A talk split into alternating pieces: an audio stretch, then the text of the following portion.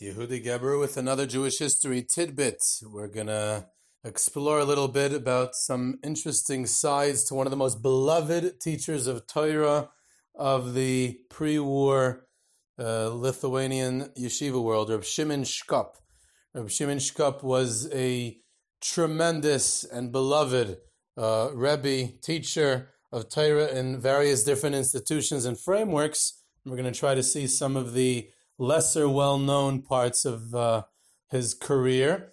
He's someone who taught Torah for taught Torah in a regular basis. I'm talking about giving a daily shiur. Someone who is actively involved in teaching Talmidim for uh, almost 60 years. I, I find it hard to find anyone else who can even match that. Um, someone who literally gave his life from when he was about 20 years old and he died at about 80, about approximation on his uh, beginning and end of his career. And he starts off before that as a student in Volozhin, in the Volozhin yeshiva, like everyone else uh, who became famous in those days. And he's a prize Talmid in Volozhin, Talmid of the Netziv, um, he was somewhat a student of Reb Chaim, but not really. He was basically Reb Chaim Brisker's age, and he attended his shiurim for several months. Reb Chaim Brisker started giving. He wasn't Reb Chaim Brisker, obviously, then yet. He was a Rebbe, a young Rebbe in Volozhin. His father was the Rav in Brisk, but uh, Reb Chaim Brisker at the time was still Reb Chaim Soloveitchik.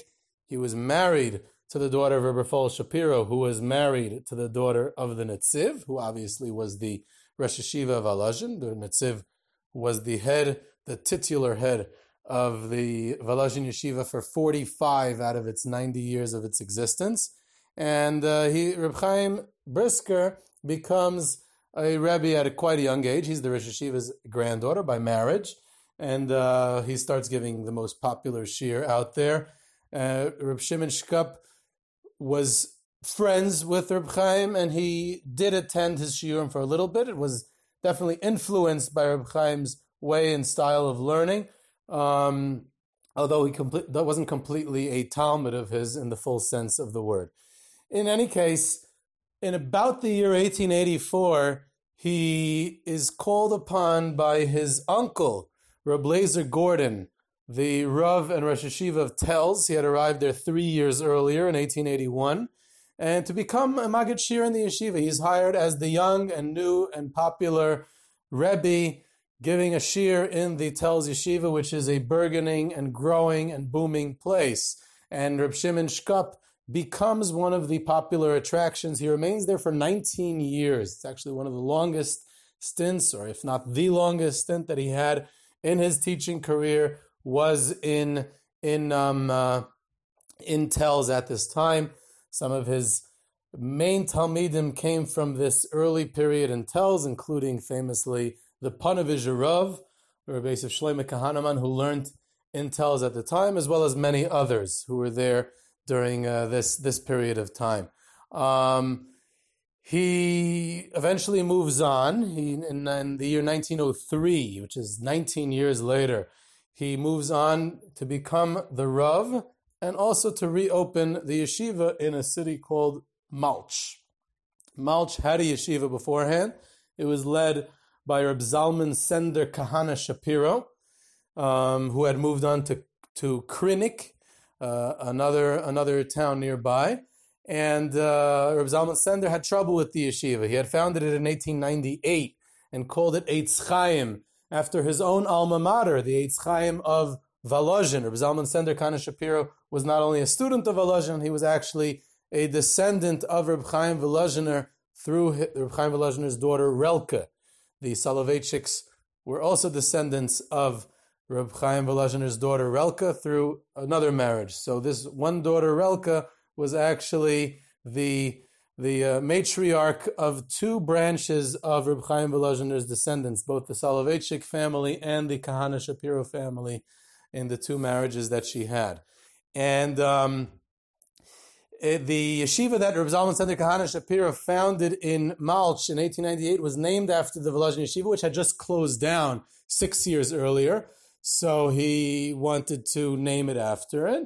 And it didn't work out. There was some sort of revolt from the students, and there was issues with Haskalah, there was issues with secular studies, there was issues from the student body, there was Zionism, there was there was all kinds of things going on. It's actually not 100% clear what went on, but Reb Zalman Sender Kahana Shapiro left. Reb Shimon Shkop comes and restarts the yeshiva. He's there for four years until the yeshiva again uh, doesn't work out, falls apart. Also, again, a mix and a combination of different reasons, some more practical, financial, and stuff like that.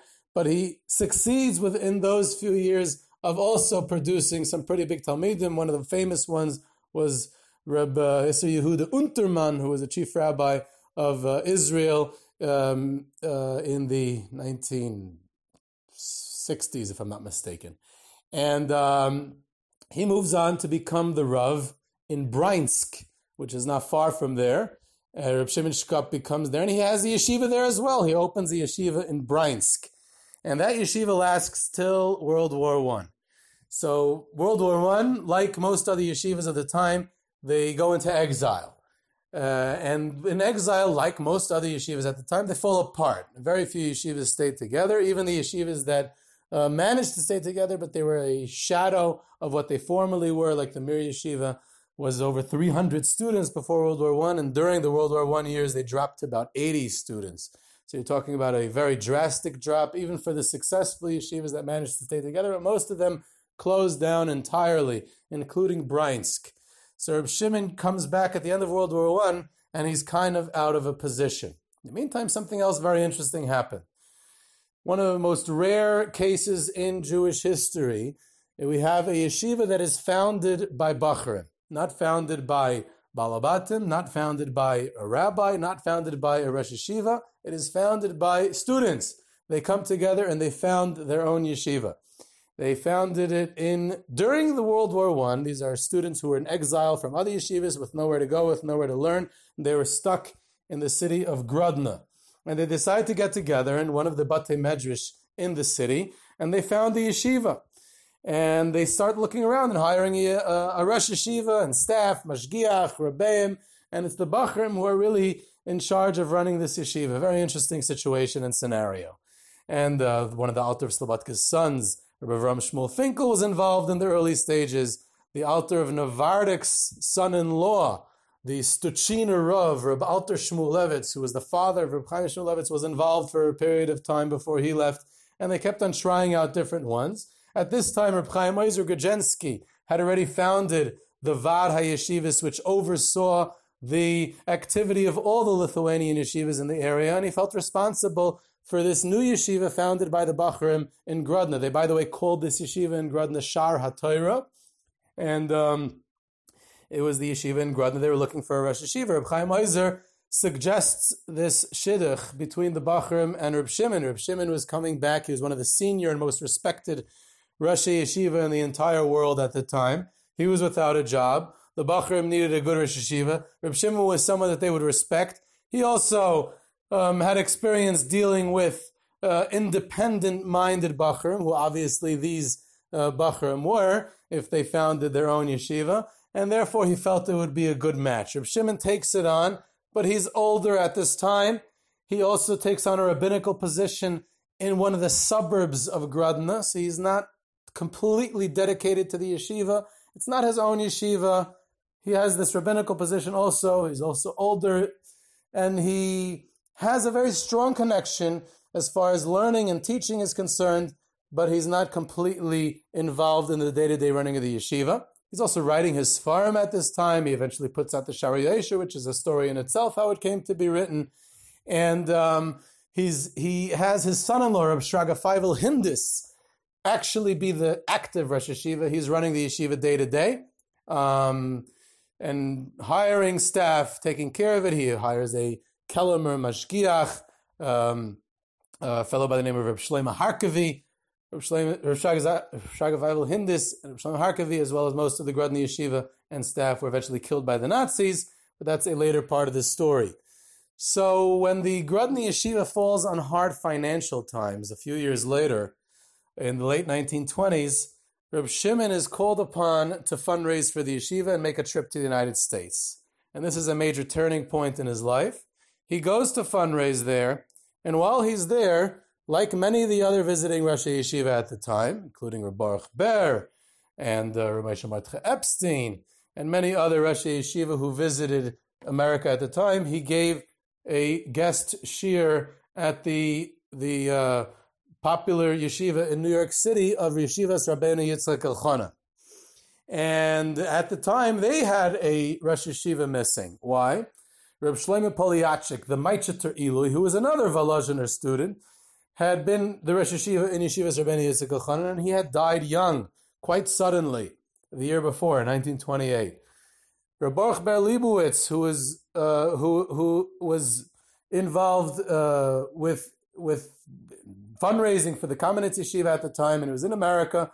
He had suggested to Reb Dov Bernard, Dr. Revel, to hire his Ber Rebbe, Baruch Ber Rebbe's son, Reb Chaim Brisker's son, Reb Moshe Soloveitchik, to become the Rosh Yeshiva. He was at the time in Warsaw, involved the Tachkemoni school, which is a story in itself, and he suggests that he should be hired as the Rosh Yeshiva of Rabbi Yitzchak Chanan.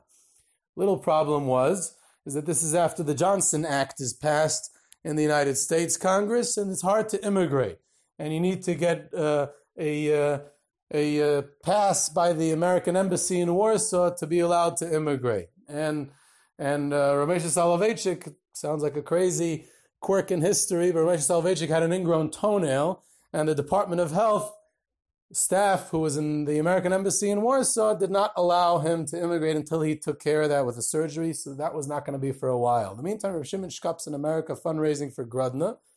So Rabbi Revel, who was a Talmid of Reb Shimon back in Telz, asks Reb Shimon Shkop to give Shiurim in Yeshivas Rabbeinu Yitzchak Elchanan. And Reb Shimon agrees. And he feels like he's really doing something. He's building Torah in America. He's accomplishing. And he feels like this is something for his old age. And he decides to stay. And he's there for over a year as the acting Rosh Yeshiva in Yeshivas Rabbeinu Yitzchak Elchanan. He's happy there, he's comfortable there, and he decides he's not coming back to Grodna. Well, back in Europe, they were not so happy about this. Mainly for the basic financial reason that Reb Shimon was supposed to be fundraising for Grodna, and Reb Chaim Grodzinski uh, was not happy that he was leaving his students behind, that he was leaving them without a teacher, without the figurehead, without the Rosh Yeshiva, and without their financial support that he was supposed to be sending back. So Reb Chaim Ozer applies a lot of pressure to him to come back. And Reb Shimon is not giving in to the pressure. Reb Shimon was, was friends with Reb Chaim Ozer back in Volozhin, also in Volozhin. Um, Reb Chaim Ozer enlists the help of the Chafetz Chaim, who writes to Reb Shimon to apply more pressure. There's even a fascinating letter printed in the letters of Rabbi Rucham Levovitz, the Mir Mashgiach, who's much younger than Rabbi Shimon, and unlike the others, did not learn in Volozhin. Uh, it was, it's actually surprising that he even wrote to him, and you see the type of respect and the language that Rabbi Yerucham uses is very cautious. He's very careful how he writes. Of course, the where it's printed, it does not say that it's being addressed to Rabbi Shimon, but uh, it is. And he tells him a long list of reasons. Rabbi Yerucham explains to him why he feels it's wrong for him to uh, to uh, stay in America. One of them is because he says that uh, it's America and what type of students are you going to raise there? And they learn secular studies in this uh, yeshiva, so how could you stay there? And you should really come back to Europe and that'll be much better for you. After all this pressure, Reb Shimon gives in. He, he caves into the pressure because everyone's simply driving him crazy. But he's not happy about it. He's not happy to leave. By this time, by the way, Rav Moshe Soloveitchik had gotten the pass from the United States Embassy in Warsaw, and he makes it to America. So the problem of the Rosh Yeshiva Rabbeinu Yitzchak Elchanan was solved at the time as well, and he becomes the Rosh Yeshiva there till his passing in 1940. Reb Shimon comes back to Grodna, and he's not not so excited about it. Um, he tells his Talmidim that he doesn't know if it was the right decision. Uh, the future of is in America and in Eretz Yisrael. We should be investing in there. I don't know how much uh, we should be investing here in Europe, which was a quite a shocking and surprising thing to hear from Reb Shimon Shkop. But he does remain in Grodno as the Rosh Yeshiva until his passing in the uh, early days of World War One, and he is buried in Grodno right after the Grodno Yeshiva escaped to Vilna, like all the other yeshivas at the beginning of the war, Reb Shimon Shkop was already too weak, too sick, too elderly, and several days later he passes on alone in Grodno, um, and uh, and that's and that's and that's his, that was his attempt to um, to move on to become the Rosh Yeshiva in the United States. The unsuccessful attempt, but he does did remain there for a year, and that's that angle of the story. This was again Yehuda Geber. For questions, comments, or tours to visit the kever of people like Reb Shimon Shkop in in Belarus and other countries, you can email me ygebss at gmail.com.